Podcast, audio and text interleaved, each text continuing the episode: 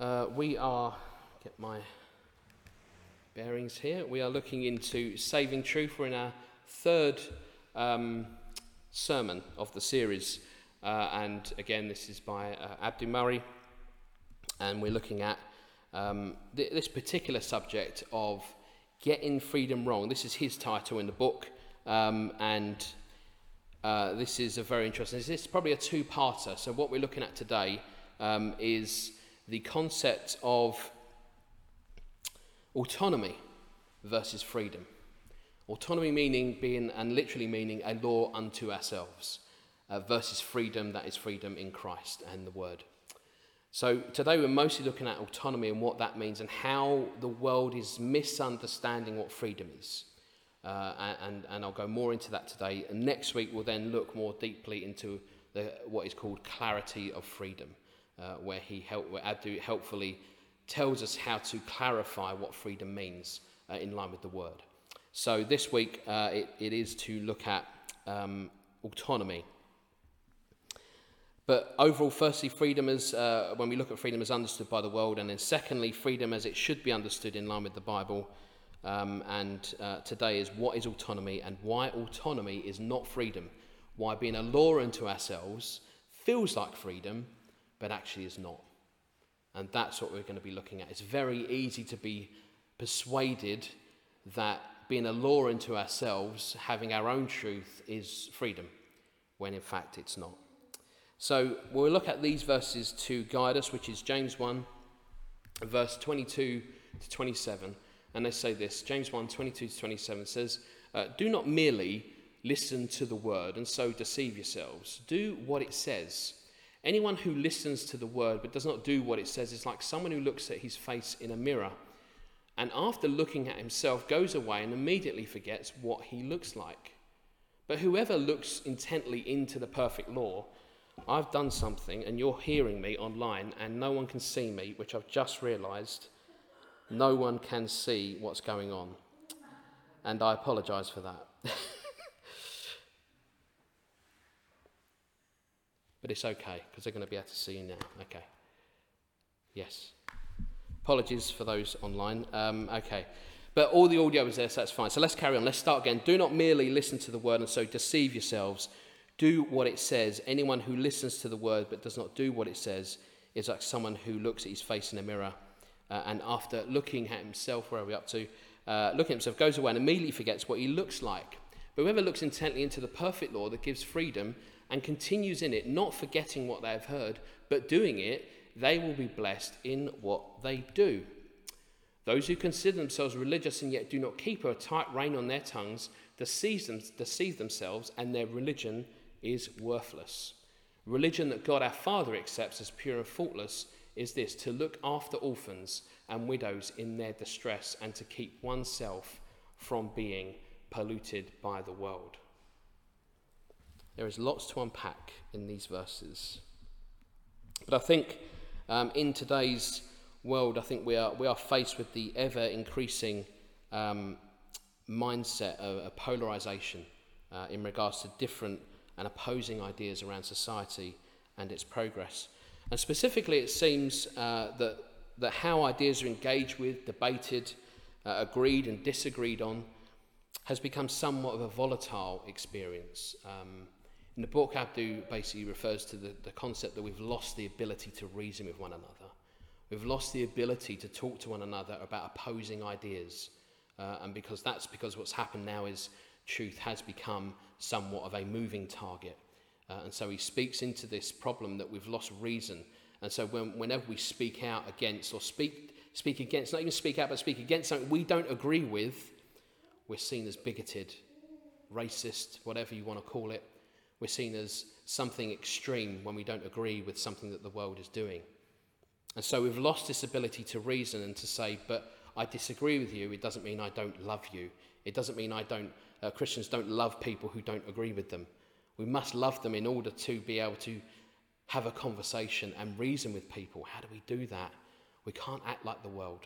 And so he comes uh, and, he, and he says that there's this concept we've lost the ability to reason. And this has shown itself, as he, as he says in his book, to be the case in universities, uh, at least within the last three years. Uh, there's been three, three particular things that I, have seen, uh, I've read about, um, just to give you some examples of how in, in, universities it's kind of become a bit more of an extreme uh, uh area of how people disagree and agree with one another. Uh, there are these three particular things. I have just found these. These are not things necessarily that I agree or disagree with, but examples of, of, of the kind of how we've lost our ability to reason. And so there's three of them. The first one is there were repeated attempts at an event at Goldsmiths University in London by an Islamic society to prevent an ex-Muslim, a feminist campaigner, uh, Maryam Na- Namazie, I think that's the name from speaking. Students heckled her and accused her of intimidation. Uh, and then the second one is the University of Manchester Students' Union banned feminist speaker uh, Julie Bindel and right-wing commentator, uh, I'm going to say this wrong, uh, Milo Yana, His name is Milo. You will see it. Um, you know, you can say the word in my head, but I can't see the name. Um, from speaking at a student society debate on free speech. Uh, a proposed conference was a third one at Southampton University questioning the legitimacy uh, of the Israeli state, and that was cancelled amid fears of mass protest. Uh, I'm not agreeing or disagreeing with these concepts. The point that has been made initially uh, is that we have lost the ability to reason, to engage with people who don't necessarily agree with one another. And so what we get are people who polarize, uh, and then what they do is they, they live in their own world of truth. And if you dare even disagree with it, uh, that could be wrong. I don't agree uh, with right wing, extreme right wing people. That's not why I said that. Uh, it's just because it's a point that we need to hear in order to disagree with them. Does that make sense? We need to hear what they say, the content of their message, so that we can dismiss it rightly and in truth. Does that make sense? We need to be able to hear that so we know what people are saying. Otherwise, what happens is we push things underground, and we know that when things get pushed underground, it goes terrible and it goes bad. So we need to be able to engage with people, but it doesn't mean we have to agree with them. Hope that makes sense. I need to make that like abundantly clear that I don't agree or disagree with any of these statements in that particular. I'm not doing that to, to make a political statement of any sort. But back to the message. There's a, a now an expectation, not just in universities, but also in society, to shield people from speech and ideas that could be considered offensive. and this, I would say, at this point is not a case for people to say what they like, as it, uh, in quotes, say what they like, uh, because they say it how it is. Uh, that's not an excuse. It doesn't, it doesn't let people do that just because you're saying, well, truth must, must reign. Well, actually, yes, you're right, truth must be true, but it, it can't be, my version must be forced on people. And certainly as Christians, uh, we need to be careful that we don't wander into taking scripture out of context and then apply it to our lives where it's convenient or not convenient. Because then we're living a truth that is not true to the word, but is conveniently true for us. And so, more so, the, the teaching here for Christians is that we must live to the word no matter how much we might struggle with some of the verses and books in the Bible and the character of God Himself. That we accept God for who He is because we believe in God. And along that way, we have to accept that God did things in our society that society doesn't agree with.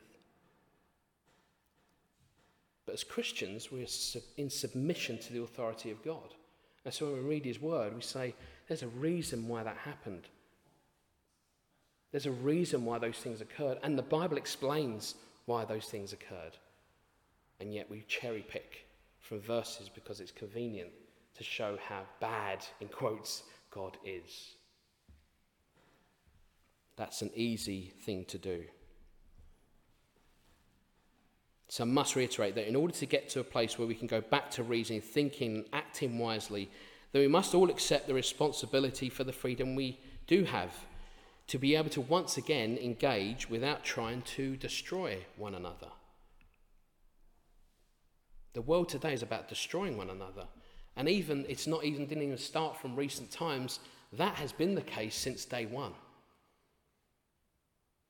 The moment Adam and Eve sinned, destruction began. Trying to destroy one another is what we're good at, unfortunately. Society only progresses and changes when ideas and concepts are heard, no matter how disagreeable they are, but that we also reason and assess the facts of the idea so we don't blindly accept or reject them. It's a very difficult thing to do in this day and age. And especially from a Christian point of view, when you're talking about, you're, you're debating with someone about uh, the, how much you believe the hope you have for Jesus.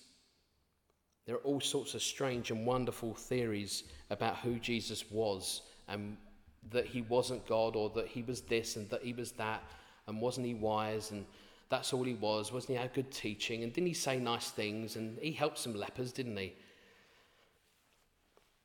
It's okay to engage with people who just don't see the full picture because they need to see the full picture. And if they don't agree with us, that's okay. We just need to be sure we can engage with them. So we need to change this idea, this approach that we um, take sides.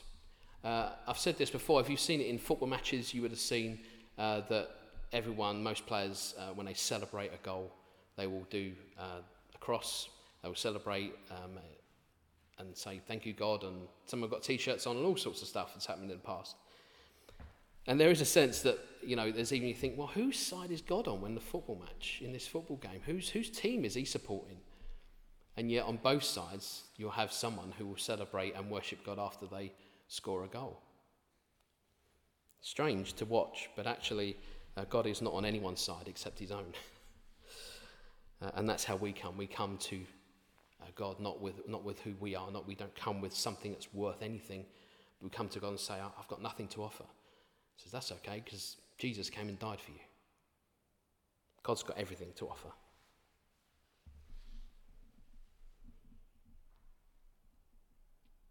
But this um, idea of uh, assessing facts and, and, and not blindly accepting or rejecting them is actually exposes an issue wherever you stand politically or personally, and this is the issue of autonomy being mistaken for freedom.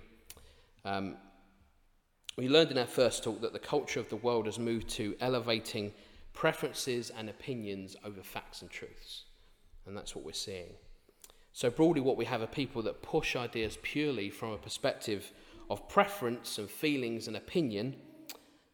The concept that truth can change from one thing to another based on how we feel about it and this would be an, what we call an autonomy approach, where we behave like uh, we are a law unto ourselves. So it changes depending on how we feel what the law is. We define the law and we start being autonomous and we start saying, well, I create what is true. And if you come against that, then you're wrong. Even if you bring truth, you're wrong. That's, that's the state of the world today. That's what we see in, in many places in society. We see it in, in the US, we see it in US elections, we see it in, in various groups, especially as the run up to the US elections. We're seeing all this polarization of groups of people that have their own truths, their own version of what they think is right and wrong. But for us as Christians, we need to be aware of that because that's being a law unto ourselves when we start defining what that means. And so then we have the people that have a perspective of truth and facts. Um, but also, you should know that even as we may go, come with truth and facts first, you must know that we also come with feelings. We also come with opinion. We also come with personal preference. Uh, no matter how much you want to read into facts and go, I'm, I'm just going to do this from a fact based approach, there will be bias because that's just who we are. We, we are human. We, we love, we hate, we, we make friends, we despise, we, whatever you want to call it, there is a biasness within us, even if we are first going with facts. So I'm not saying that these people are, are great in themselves, that they've got it nailed, as it were. And so even when they're, they're these people that are driven by truth and facts, they're still driven by a degree of preference and feelings and opinion. But the concept that truth and facts must come first before we bring in preference and feelings and opinions. This is being more like the truth, uh, true freedom approach. uh, where we operate as best we can within the confines of the truth that is immovable. So we operate as much as we can as Christians within the truth of the word. Whilst we do get it wrong and we do make mistakes, our intention is to get it right. Does that make sense? Our intention is that we must, we aim and we strive to get it right because we want to live by the word as God has shown us. But it is possible to stay within it.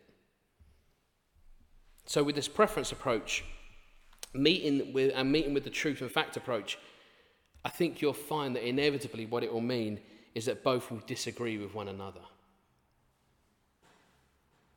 Because where they come from is two different sources of truth. I have my truth, which is changeable depending on how I feel today. And hopefully, more so for Christians, it's I have the biblical truth, which stays the same because we believe that God never changes and is unchanging. So we believe His word to be the same. And so when these two ideas get together, there's going to be clashes. Is it any wonder that the Bible tells us that this will be the case? People will not accept Jesus, people will reject him. And we even see that before the cross, that people already rejecting Jesus before he even got there.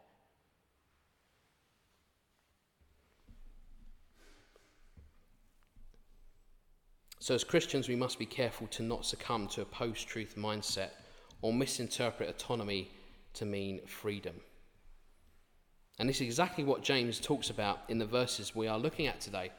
Uh, he says this in uh, James 1, verse 22 Do not merely listen to the word and so deceive yourselves, do what it says. And what he's doing is highlighting that believers, especially, should be wholly rooted and characterized in this way. And this is really important because what he means uh, to deceive yourself is to literally mean in the Greek reason beside or alongside, as in beside oneself. So to reason with yourself. Is this making sense now how we talk when we talk about movable truth? If I'm reasoning with my own truth, where's truth? It depends on how I reason with it. My standards, there is no standard of truth anymore because I reason with myself. And that's what James is talking about here in the original Greek. It's to miscalculate or to reason falsely. And apparently, I don't know if this is true, but this word is used in mathematics as well. Um, uh, to get a to miscalculate is like something so heinous. It's something so bad that you're you're just sort of shunned. You know, so they use this word very heavily in mathematics uh, to say you've, you've miscalculated, you've um, misreasoned, you've, you've, you've deceived yourself. I don't know where that comes from. I tried to look that up. I, heard, I saw someone said it. I don't know where it comes from, but apparently it is used in mathematics. The point being is that it's used as a strong emphasis to say it's false reasoning. It's false reasoning. The scribes and the Pharisees were hearers of the word. The devil's spirits even heard and believed, uh, but were not doers. Uh, James 2, verse 19 You believe that there is one God. Good. Even the demons believe that and shudder. It's still in James as well. Isn't it great how James continues this point? It's not just enough to listen, you must do. You must do and, and live the word. Because everyone believes, the devil even believes, the demons even believe. What makes us different from them? James says, not just listening, but doing makes us different. Living out the Christian life is what sets us apart. And this is not a doer of works in the practical sense, but to live out every day in the same way we believe is what James calls us to do. But how do we bridge this divide uh, between preference and truth? How do we tell the difference and see the hope in seeking freedom and not autonomy that is disguised as freedom? Well, it's good news for Christians, but it's good and bad news for the non believer. And when I say it's good news for Christians, I say that it just means I'm going to reveal to you that we, there's a lot more work to do in the mission field. It depends how you feel about working in the mission field. It's great news because there's a massive mission field. Romans 2, verse two, uh, 12 to 16. Which has now suddenly stopped because. Okay. My thing has died. Okay. Let me start that again. My little clicker has died, I'm afraid. Okay. Romans 2, uh, verse 12 to 16 says this All who sin apart from the law will also perish apart from the law, and all who sin under the law will be judged by the law. For it is not those who hear the law who are righteous in God's sight, but it is those who obey the law who will be declared righteous. Indeed, when Gentiles who do not have the law do by nature things required by the law, they are a law for themselves even though they do not have the law. I'll explain this in a minute. They show that the requirements of the law are written on their hearts. Their consciousness are also bearing witness, and their thoughts sometimes accusing, accusing them, at other times even defending them. This will take place on the day when God judges people's secrets through Jesus Christ, as my gospel declares. Now, the thing you're going to pick up on straight away is why does he just say my gospel? He's not saying my gospel. Okay? He is speaking in terms of what his gospel is through Jesus Christ. He believes in the gospel of Jesus Christ, which is now his gospel. He doesn't own it, he preaches it. Does that make sense? I need to quickly clear, that up because I've seen people misunderstand what this means. It is not his gospel, he is preaching the gospel of Jesus Christ. Okay, now let's explain all that other stuff because Romans gets tricky, right? Okay.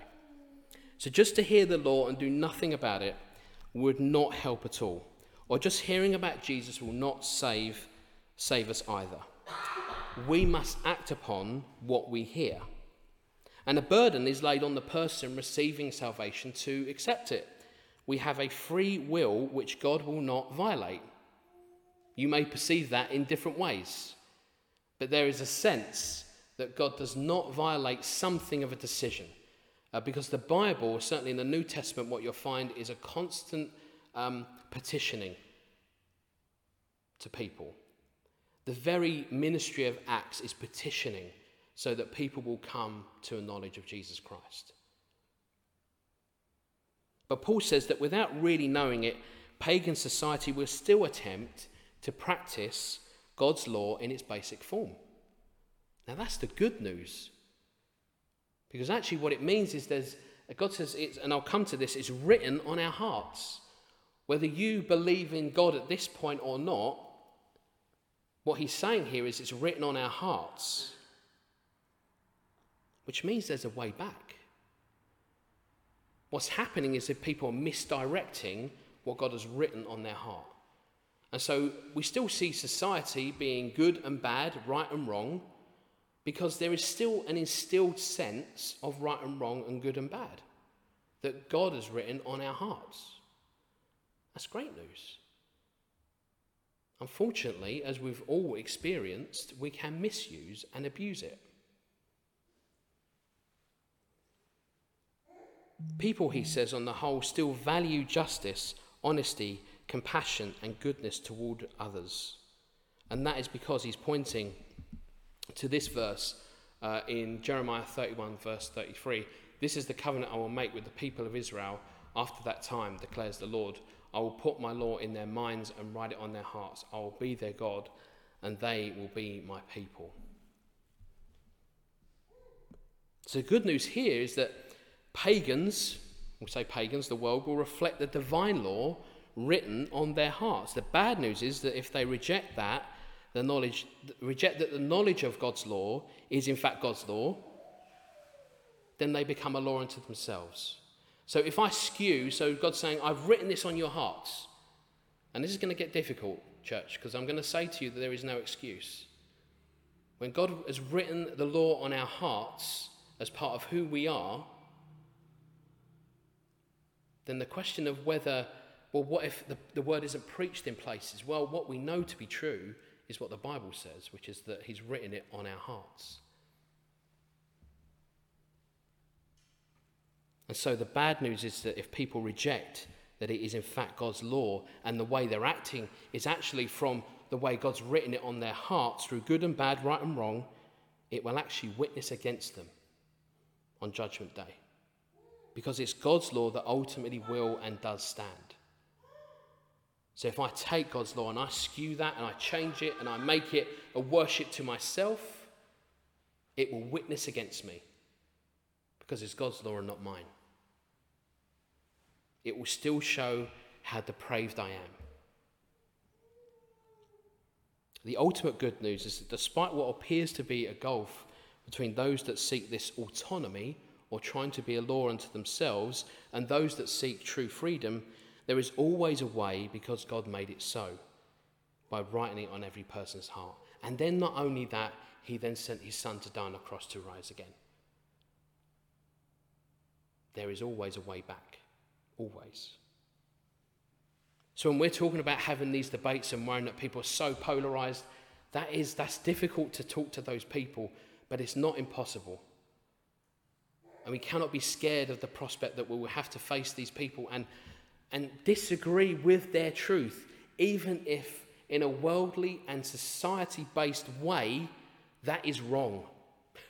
Even if the world tells us you shouldn't disagree with them because you're being a bigot, because you're being sexist, or whatever you want to call it, if it isn't true, we have to disagree. If it isn't biblical, we have to disagree. But we do it in grace and love so that one day we hope that people will know the truth as we have and continue to discover it. What a fine line that we've got to walk as Christians. Wow.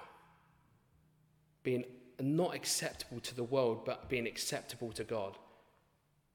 And we're only accepted because we believe in Jesus. And even then, we have to trust that the word that talks about Jesus is true itself.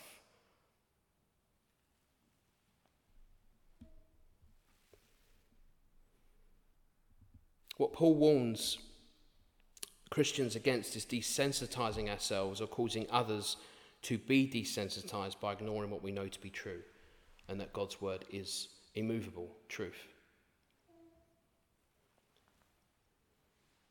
In other words, it's not okay that, that freedom is, is how you define it to be because that leads us into being a law unto ourselves. I can make up any law and do whatever I want if the law was judged by me.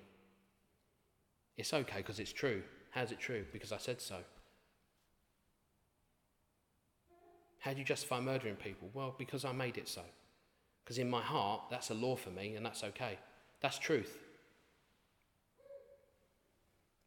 How far can we go when no longer truth is true? Uh, John Piper says this. My clicker's come back on. Great. Uh, all, all human beings have sufficient knowledge of what is right and wrong written on their hearts so that their consciences can accuse them or affirm them. And at, and at the judgment day, they will not be held accountable for what they have no knowledge of, no access to.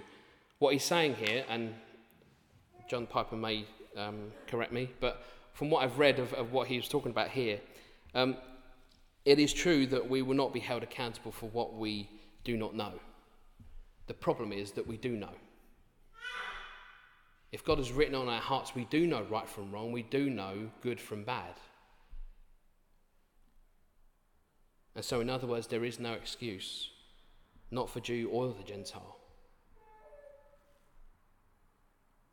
The problem with, with thinking that autonomy is freedom is that ultimately those that fall to it will be judged by it, be it proclaimed, proclaimed Christian or not. A Greek philosopher called uh, Protagoras said, and I think I've got this on the slide. Um, oh, okay. Man is the measure of all things. Unfortunately, this theory, uh, what he, that he poses here, further emphasizes the desire to be a law unto ourselves. If man is the measure of all things, then all things can be what we want.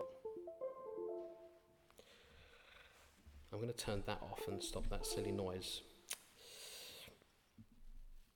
Uh, Abdu Murray, in his book, he says there are atheists who claim that the better angels of our nature will result in us reaching a rough agreement about moral values. But history has shown us that it's only a short leap from secular humanism to self worship and supreme authority. Moral clarity shows us the objective truth beyond our preferences. And we have to mold our desires and preferences to the truth's boundaries, that is the word. Because we don't want to conform, moral clarity has become the vice of the day and moral confusion the virtue. Because we refuse to conform to the truth, when you come with the truth, it has become something you are hated for. That is the society we are faced with today. If we go towards being a law unto ourselves, it devalues the very human beings that it claimed to protect. Worse still, the principle of autonomy decides which humans are valuable and which are not. If we decide who is valuable and who is not, who is right and who is wrong in our own truth, then many, many people are left out. People lose their rights where others gain. And yet, in the Bible and the truth of the word is that everyone is welcome to come and believe in Jesus. There is no barrier to entry. The only thing we are asked to do is to admit that we are wrongdoers, that we are fallen.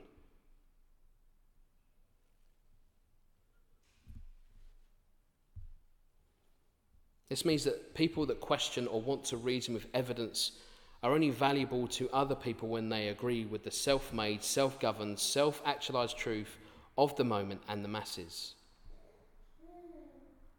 We're only acceptable when we agree with the world. We're only acceptable when we're up with the latest fad of society. So, when we lose the value of God's creation, we lose the value of what it means to believe in God and hold His word as true. So, as Christians, we're to promote freedom in God's law above autonomy and worship of self because that leads to true freedom. Truth and freedom go hand in hand. It says in verse 25, James 1, verse 25, but whoever looks intently into the perfect law that gives freedom and continues in it, not forgetting what they have heard, but doing it, they will be blessed in what they do. Some people say that Jesus came uh, and, and this might shock you, I hope it does, that Jesus came to break the law.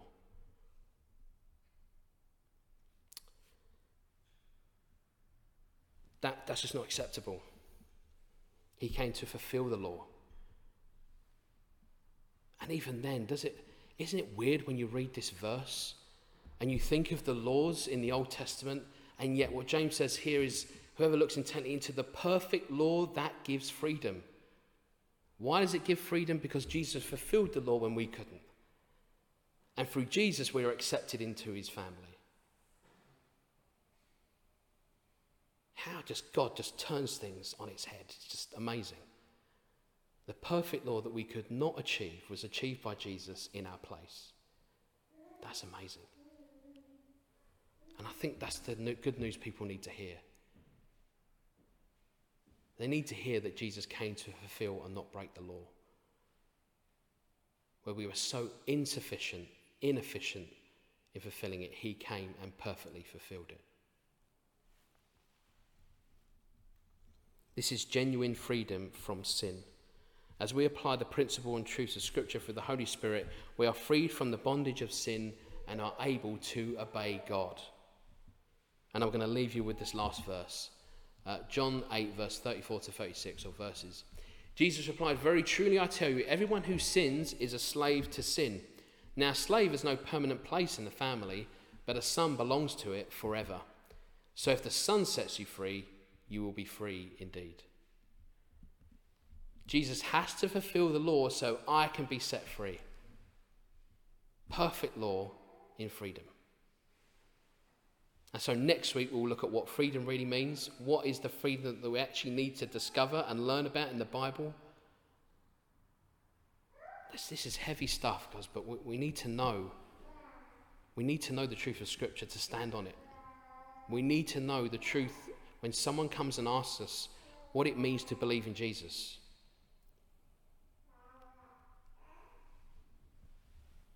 Ultimately, we hope that this will bring about a salvation in people's lives. And that's what we want above all, all else, all things. People to come to God and for us not to be right, but for Jesus to be right. Let's pray and then we'll worship one last time. Lord, I want to thank you that you have indeed set us free. The only, the only action that could be done to set us free, the only person, the only God in Jesus Christ that could do the job of setting us free, that could sacrifice himself to pay for sin that we could not pay for, to fulfill the law that we could not fulfill because we are so depraved, and yet we come in our depravity and we are redeemed through Jesus Christ who fulfilled the law. Ah, oh, Lord, how are we going to have to go through this in our heads for weeks and weeks?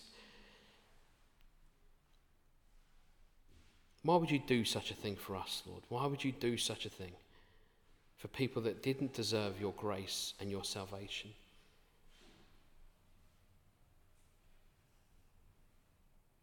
But Lord, you did it because you love us, not because we're center of the world, but because you came to bring salvation to all people who will accept, believe, repent in the name of Jesus Christ. And that's what you did on the cross. And none of us can take any credit for that. And Lord, your revelation in, in your word tells me that I don't think I want to take credit for that because I couldn't take it. So, Lord, I pray that we will boast not in our righteousness, but we will boast all the more in the Lord Jesus and his righteousness. That, Lord, we will discover more about your truth and just how powerful your word is to change, convict, and bring a revelation to people who are yet to know you. Lord, thank you for not removing us, for not sending us to uh, hell we deserved, but for sending your Son, Jesus Christ, who died on a cross, so that we may live and proclaim his life forevermore. We thank you, Lord, that you are gracious.